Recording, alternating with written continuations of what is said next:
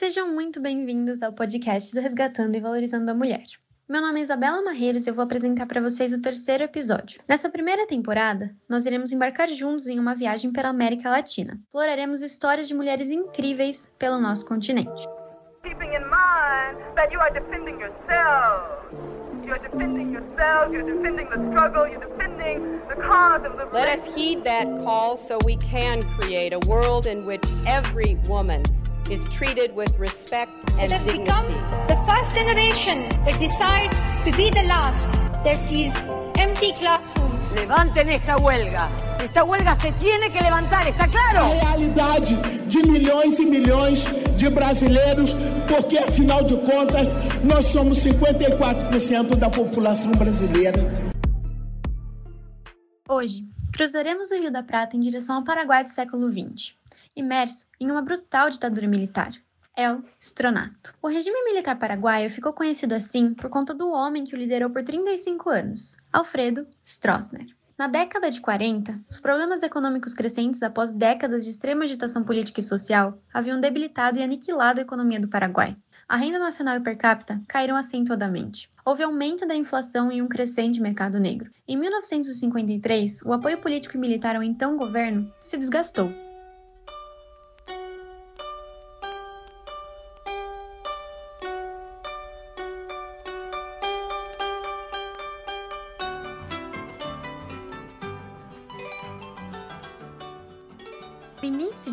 1954, o recém-demitido diretor do Banco Central uniu forças com o general Alfredo Stroessner em um plano para depor o então presidente. Em maio de 1954, Stroessner ordenou às suas tropas que fossem para a rua e realizassem o golpe. A resistência feroz da polícia deixou quase 50 mortos. O uso da repressão política, das ameaças e esquadrões de morte foram fatores importantes na longevidade de Stroessner como ditador do Paraguai. Ele tinha um poder praticamente limitado, dando ampla liberdade aos militares e ao ministro do Interior para que passassem a assediar, aterrorizar e, ocasionalmente, assassinar familiares de opositores do regime. Isso tudo é apenas um breve resumo de todos os anos de terror que viveram os paraguaios. Iremos deixar algumas sugestões de leitura na descrição desse episódio, caso vocês queiram dar mais uma aprofundada.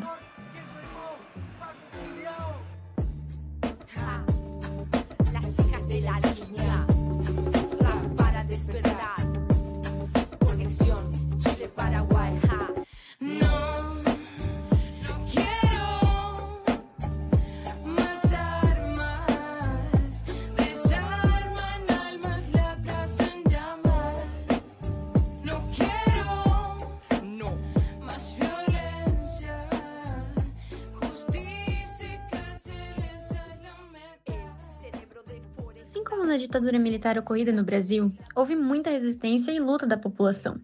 Um dos maiores símbolos dessa resistência no Paraguai foi a Carmen de Lara Castro. Ela foi professora, política, ativista pelos direitos humanos. E hoje vamos conhecer um pouquinho mais sobre Carmen e sobre como ela enfrentou El Stronato. Para conversar com a gente, nós convidamos a Tâmia Morim da Silva. Ela é doutoranda, mestra e bacharela em História pela UFSC. Ela possui experiência na área de História, com ênfase em História das Mulheres, Estudo de Gênero e Ditaduras Militares no Cone Sul, entre as décadas de 1950 a 1980. Antes de tudo, queria que você contasse pra gente por qual motivo você se interessou por essa temática de pesquisa. Então, primeiro eu comecei, eu tive a oportunidade de entrar no laboratório de estudos de gênero e história, quando eu ainda estava na graduação, lá por 2010. E lá no laboratório, é, eu fui orientada pela Cristina, que aliás é a minha orientadora hoje, Cristina Scheib Wolf. E dentro desse laboratório havia já, já havia é, projetos em andamento. Elas, as professoras estudavam a história comparada das ditaduras no Cone Sul a partir de algumas matrizes. Assim, a Cristina estudava um pouco as guerrilhas, estudava o discurso de movimentos familiares, isso era uma coisa que ela estava começando a pesquisar, e a Joana Maria Pedro, ela estudava os feminismos latino-americanos durante a ditadura. E aí, quando eu entrei no laboratório, a professora Cristina me deixou livre para escolher qualquer temática que eu pudesse pesquisar. Então, ela me deixou livre para encontrar um tema, um problema para investigar na história. E dentro das, das, atividades dos bolsistas, eu tinha que trabalhar com o acervo do laboratório, que é gigantesco. Assim, tem tem muito material, tem muitas entrevistas, muitas entrevistas orais, tem revista, tem livro, assim, é um acervo muito grande. E foi quando eu comecei a trabalhar com esse material. Olhando as entrevistas na época, eu comecei a olhar os nomes que apareciam, né? E olhando Paraguai, Bolívia, Brasil, Chile, Uruguai, eu comecei a perceber que alguns nomes apareciam. É, e um deles era da Carmen, sobretudo quando se falava do Paraguai, né? E a Carmen muito conectada à história dos direitos humanos. Quando a Cristina e a Joana, lá em 2008, foram ao Paraguai para saber um pouco sobre a ditadura, localizar os feminismos paraguaios e as guerrilhas e a participação feminina lá, elas perguntavam, né, quem eram as mulheres que tinham tinham tido alguma participação, alguma atuação interessante. Os entrevistados e as entrevistadas falavam da Carmen, a Carmen ligada aos direitos humanos. Então, isso foi uma coisa que me chamou a atenção, porque dentro dessa, desse, desse caminho que eu estava querendo construir de uma pesquisa, eu queria estudar os familiares de desaparecidos, de detidos, essas organizações em que mulheres apareciam na frente, né, da como líderes.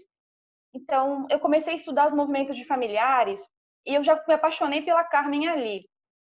Mas eu estudava movimentos de familiares é, fazendo um estudo comparativo, meio que já me conectando às pesquisas da professora Cristina. Eu estudava na época é, os movimentos do Brasil, da Bolívia e do Paraguai. Eu estudava três mulheres e três momentos diferentes, né? Então, eu aprendi muito nesse contato com os acervos e eu, na minha monografia, eu estudei, é, eu fiz um estudo comparativo da trajetória da Loyola Guzmán Lara na Bolívia, que ela ajudou a fundar a ASOFAM, que ainda existe, o Movimento Feminino para Anistia no Brasil, com a Terezinha Zerbini, e a defesa, a Comissão de Defesa de Direitos Humanos do Paraguai, da Carmen de Lara Castro.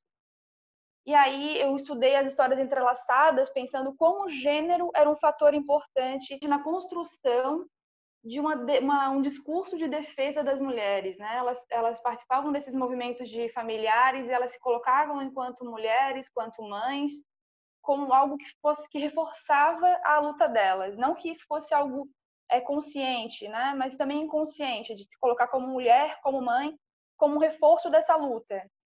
Eu comecei a estudar isso e eu fiquei absolutamente apaixonada pelo tema em 2012, eu fui viajar para o Paraguai com a professora Joana para fazer pesquisa. E lá eu conheci o Arquivo do Terror, eu conheci a Biblioteca Nacional, eu fiz entrevista, minhas primeiras entrevistas já foram nesse período. E a minha investigação do mestrado, que é essa que eu vou conversar com vocês hoje, é, ela vem daí, né, desse, desse caminho que eu fiz dentro do laboratório, pensando as, as entrevistas, pensando as mulheres dentro de movimentos de direitos humanos durante a ditadura. E a proposta da minha dissertação foi pensar, porque eu parti de entrevistas, certo? Pensar as entrevistas com outras informações sobre a Carmen para pensar a trajetória política dela, para pensar quem foi a Carmen, é, como ela conseguiu é, fazer é, um, uma comissão de defesa de direitos humanos durante a ditadura, como a Carmen era lembrada, porque ela era lembrada nas entrevistas, então eu queria saber por que, que ela era lembrada, como era lembrada, quem eram as outras pessoas que atuavam na comissão. E aí, nisso, eu já fazia um pouco, já conhecia um pouco a trajetória das próprias pessoas que estavam engajadas na luta com ela, né? Então, o trabalho, nessa minha pesquisa, eu procurei falar com pessoas que conheceram a Carmen em vida, trabalharam na Comissão de Defesa de Direitos Humanos e que pudessem me dar essa luz, né, sobre a vida da Carmen. Porque quando eu fui ao Paraguai e procurei informações sobre ela, era tudo muito disperso. A Carmen não escreveu, ela escreveu prólogo de livros, no máximo, e deu entrevistas para os jornais, mas eu teria que vasculhar esse período grande da vida dela, de atuação política, procurando as, as falas da Carmen. Bom, isso, isso aí é uma pesquisa de maior fôlego do que a do dia mestrado. Mas eu acho que é isso. É isso que a minha pesquisa tentou mostrar e esse foi o caminho que eu segui.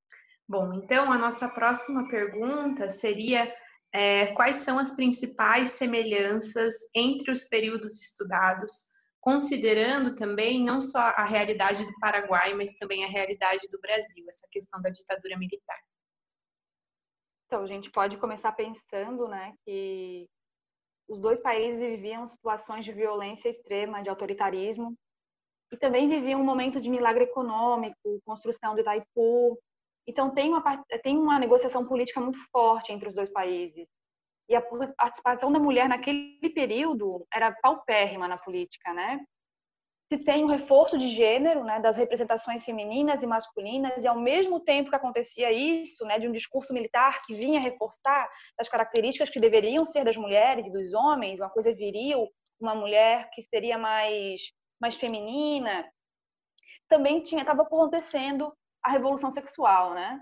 Tinham as mulheres feministas em vários lugares do mundo, tinha muita coisa acontecendo. É, na década de 70, por exemplo, no Brasil já tinha uma discussão feminista, algo que não veio acontecer no Paraguai. Né? A Paraguai, a discussão feminista acontece depois. No Paraguai, na década de 70, na década de 70, a ditadura estava realmente muito forte. Né? O Paraguai era um, era um espaço muito vigiado, né? um espaço de pouca, de pouca ampliação de, de possibilidades de discurso, discurso opositor, e a Carmen aparece como uma figura conciliadora. A Carmen, ao mesmo tempo que ela, ela destoa das outras mulheres, ela entra nesse, nesse aspecto que ela era mãe, que ela tinha filhos, que ela estava no partido, e que ela ressaltava as características importantes das mulheres, valorizando características femininas. E olhando o Brasil e o Paraguai, nesse mesmo momento, pensando em 75, quando se tem a conferência da ONU e que teve alguns desdobramentos, principalmente no Brasil, é, que emerge a, o movimento feminino para anistia, né, da Terezinha Godoy Zerbini. E eu consigo fazer esses, esses cruzamentos, né, das trajetórias da Terezinha e da Carmen, que eram mulheres que não precisariam participar de movimentos de direitos humanos, mas que de alguma, de alguma forma elas se comoveram. A, a, vida da Carmen todinha é pautada pelos direitos humanos, enquanto a vida da Terezinha foi tocada pelos direitos humanos a partir do golpe militar no Brasil. É, eu vejo também um reforço né, da discussão feminista na década de 70 e um encontro regional de mulheres. Então é um momento em que os países latino-americanos estão se encontrando, né? Então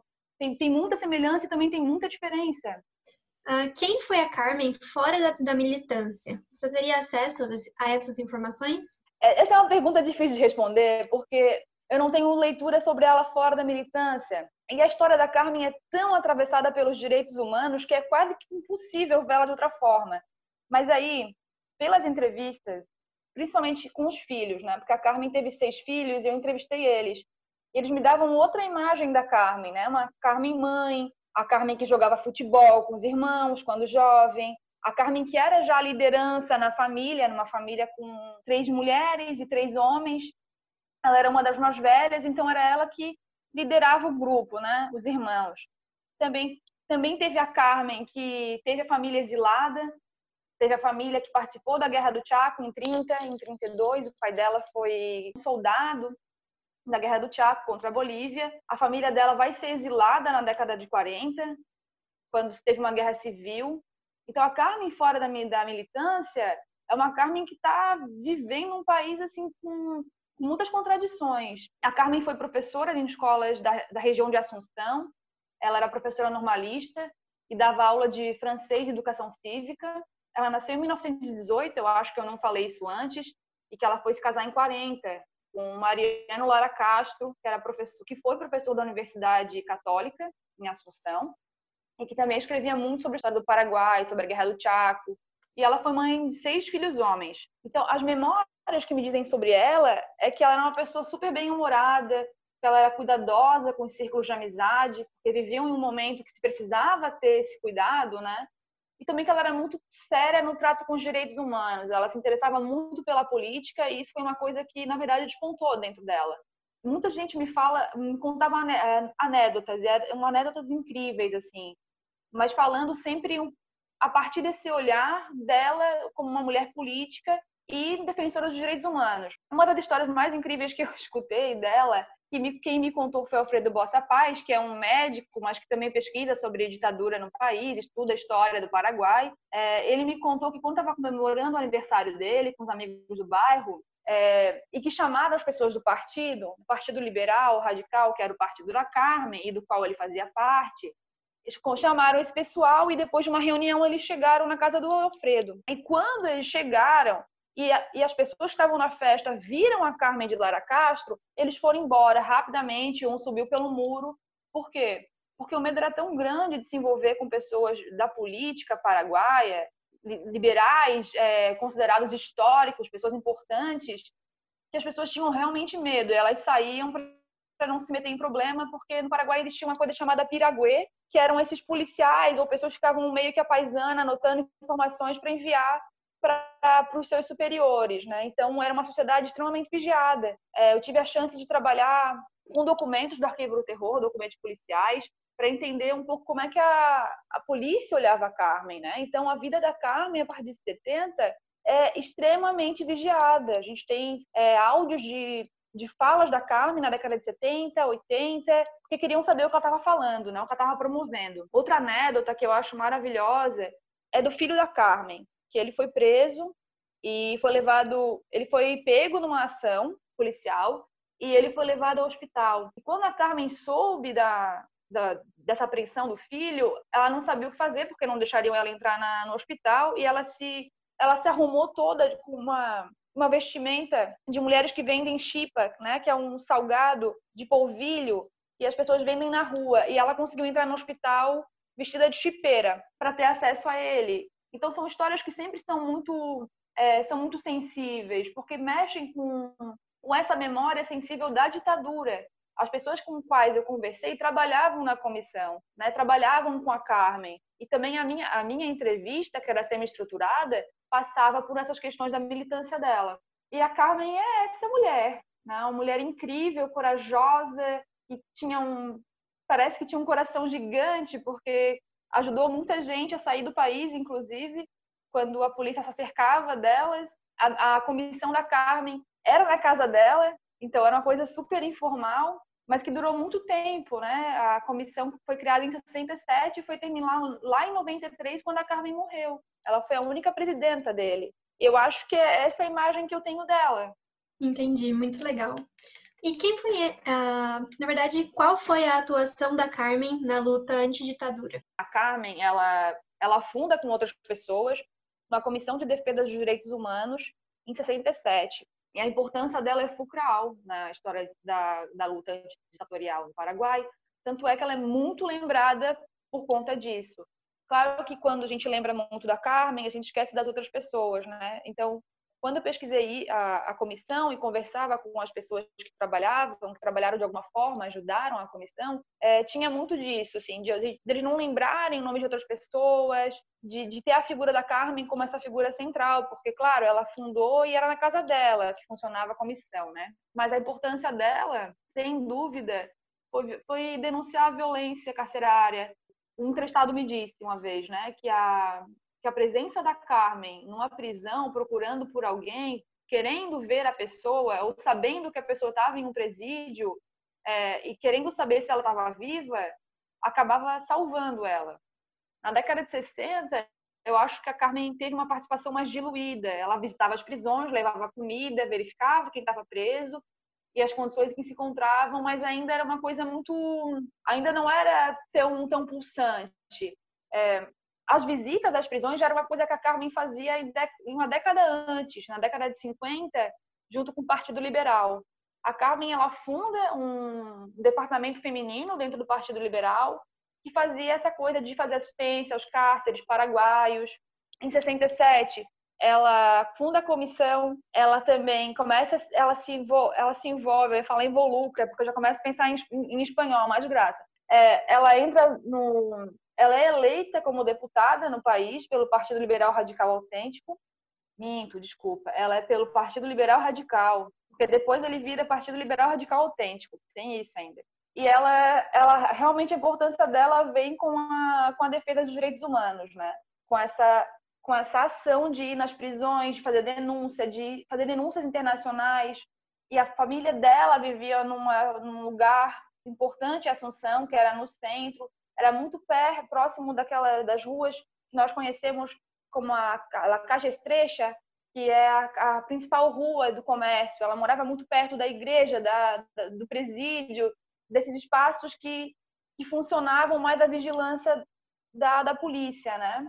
Então, acho que a importância dela é essa. Primeiro, que ela é uma mulher, né? Segundo, que ela entra para um partido político, ajuda a criar um departamento feminino, dando visibilidade para a mulher e depois ela vai ser deputada. E é uma coisa importante para dizer no Paraguai, que o Paraguai é um dos acho que é o país que teve mais tardio o sufrágio feminino, né? Em 61 foi feito o sufrágio feminino lá. por pressão de mulheres de uma liga paraguaia pelos direitos das mulheres. Mas eu acho que é isso, assim, a importância dela é, foi salvar vidas, foi ter uma visibilidade grande dentro da política. Legal. E teve alguma razão específica para ela se envolver com essa temática? Essa foi uma das perguntas da minha dissertação. Através das, das, das entrevistas mesmo, né? Eu tentei, tentei não, eu elaborei uma trajetória da Carmen e eu comecei a perceber que desde muito cedo ela, ela, ela entrou pela brecha da ajuda assistencial, que era comum entre as mulheres da camada social da Carmen, fazendo visita no cárcere, juntando roupa para levar para as pessoas, porque ela viveu um período que, tinha, que teve conflitos. Né? Em 47, muita gente foi exilada e presa. É, depois, com o golpe, também teve muita gente exilada e presa. Então, ela teve esse cuidado de cuidar de pessoas, né? de passar por essa brecha dos direitos humanos. E aí, depois, ela, ela fez parte de um Instituto Cultural de Amparo à Mulher, na década de 50, durou três anos. Parece que tinha, tinha aspectos assistencialistas, mas também tinha de conscientização para a mulher, da mulher na política. E outras coisas que poderiam ter ajudado, eu acho que realmente é essa inspiração dela do trabalho de assistência, que eu acho que depois se radicaliza um pouco, porque também tem a questão da denúncia, né? da denúncia do regime, do denúncia de um regime de tortura, que mata, que desaparece. Várias falas da Carmen na década de 80 que eu pude verificar, em 70, já em 78, 82, em, em, em eventos de direitos humanos que ela promove junto com outras organizações, ela fala muito da, de como ela via a tortura, de como as pessoas iam na casa dela falar que tinham perdido um parente, que não sabiam onde estava. Então, acho que tem isso, essa sensibilização da Carmen, já de viver uma vida com muita gente indo embora da vida dela, né? eu acho que isso fez com que ela militasse pelos direitos humanos, mas tem a questão da política da Carmen, que é, é muito é muito dela. A próxima pergunta é qual foi o papel dela na luta da participação política feminina no Paraguai? Tá bem. Uma coisa interessante da, da história do Paraguai, e que quem fala isso não sou eu, né, são as pesquisadoras do Paraguai, é que muitas vezes as mulheres, na abertura política, né, em 89, quando o Stroessner sai, enfim, do Paraguai, inclusive ele vem para o Brasil, é quando ele sai do Paraguai, as mulheres começam a participar muito mais enfaticamente na, na discussão política. Eles falavam que as mulheres eram as recém-chegadas na política, e elas vão dizer, bom, peraí, não é bem assim. Né? Nós sempre estivemos ali, muitas vezes nós éramos desqualificadas, nós demos apoios para os homens, nós fizemos isso, nós lutamos pelo sufrágio, não é bem assim. Tem uma história, uma luta pela participação feminina no Paraguai, participação política, que ainda não está bem, não está muito bem estudada, assim, né? Tá, acho que os estudos estão começando, são recentes sobre a história da mulher no Paraguai, principalmente nessa década de 70 e 80, que são momentos mais sensíveis da história do Paraguai. Ah, então, a, a, Carmen, eu acho que ela tinha muita clareza dos obstáculos da participação das mulheres, né? Ela viveu isso é, na Câmara. Quando eu pude olhar as atas da Câmara, muitas vezes eu via que ela não recebia a ordem do dia, que os deputados e senadores falavam com ela com uma maneira de colocar ela um pouco abaixo, como se ela fosse uma mulher que não entendesse de política. Tem isso, né? Eu, eu lembro que eu li uma entrevista dela na década em 89 na revista no suplemento feminino chamado Nos Outras, que ela conta que a, a vida política dela começou em 47 na comissão de damas, que é uma associação de beneficência, que ela entrou no partido, fundou o departamento feminino, que ela em 63 participou, ela foi editora de um periódico chamado Cunhatai, que significa senhorita em Guarani, e ela em 65 criou um primeiro congresso feminino liberal, claro, com outras mulheres que não aparecem, né? Quando eu falo que a Carmen criou, tem outras pessoas que não estão faladas, não são, não estão ditas aqui na história, mas que também não consegui rastrear. É, a Carmen, ela, ela, teve uma participação acentuada é, na política, mas isso eu não consegui perceber nas entrevistas.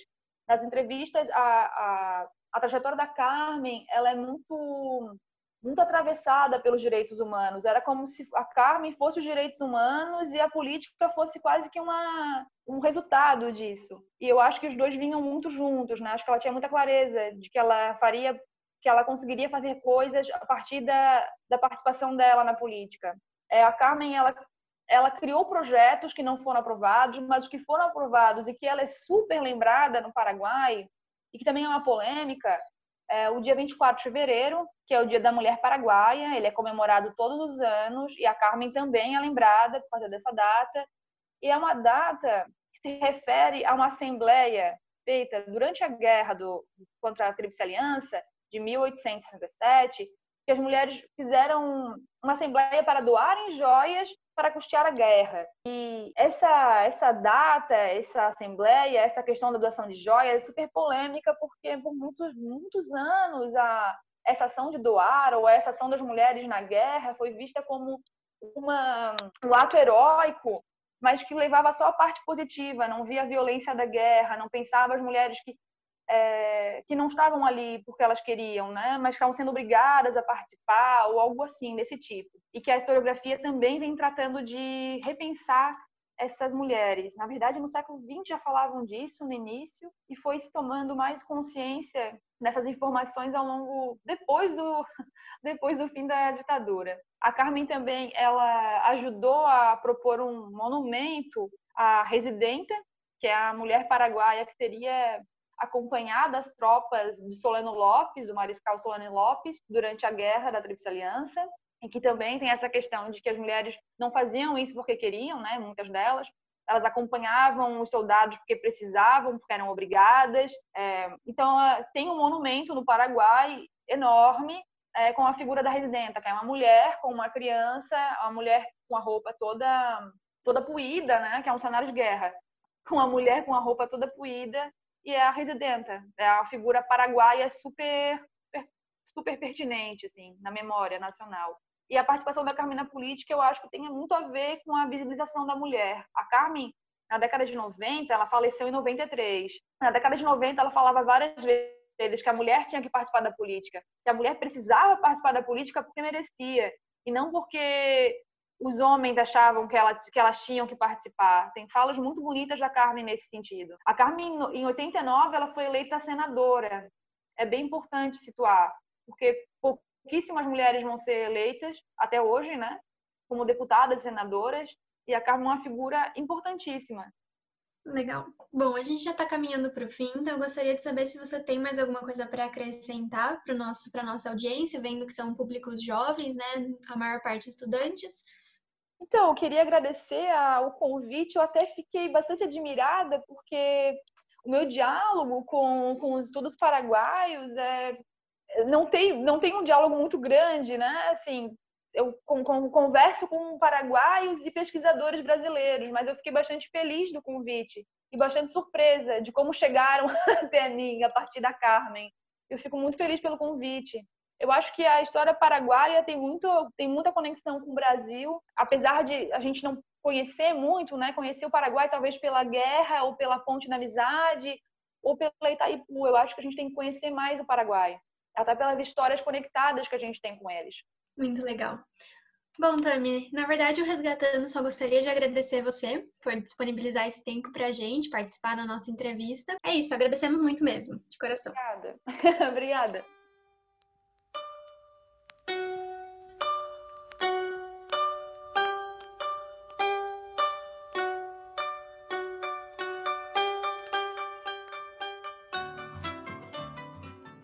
Antes de finalizarmos, nós também trouxemos a fala da Belen Rojas, que é uma jovem protagonista paraguaia e ela tem algumas mensagens a serem compartilhadas conosco acerca de toda essa temática que a gente debateu aqui. Então, com vocês, a Belen. Existe alguma mulher paraguaia histórica que te inspire? Entre as mulheres paraguaias que inspiram esta Serafina Dávalos foi a primeira advogada feminista no Paraguai fundou movimentos que questionavam a obediência das mulheres, promoviam a luta pela igualdade de gênero e que as mulheres pudessem estudar, ensinar, argumentou que era necessária a mudança da situação social em mulheres legais. Quais foram as cicatrizes que a ditadura deixou no Paraguai? No Paraguay, 30% continúan elogiando al dictador Alfredo Stroessner. Los otros 70% repudian los milares de asesinatos, mas entre ellos también admiran la tranquilidad que había. Jamás idosos que adoran ese jumen, os jóvenes comemoran de todo. sem fazer parte da história naquela época. Mas como não existia se você fosse contra a corrente, ou fosse torturado ou morresse. As cicatrizes fortes na política, autoritarismo nas autoridades e continuam a ser tratadas dessa forma. Em Paraguai, continuamos em uma transição de democracia. Existe hoje algum tipo de revisionismo histórico no Paraguai em torno do que foi a ditadura? Um revisionismo histórico sobre Stroessner simplificou dizendo que ainda há famílias que nem sabem onde estão os corpos dos desaparecidos. Um revisionismo não é apropriado. Isso confirmaria tudo que aconteceu. Talvez os historiadores o façam, mas não é visível e como se não existisse. Só todos os anos no aniversário da morte e queda da ditadura, eles se lembram de cifras daquela época.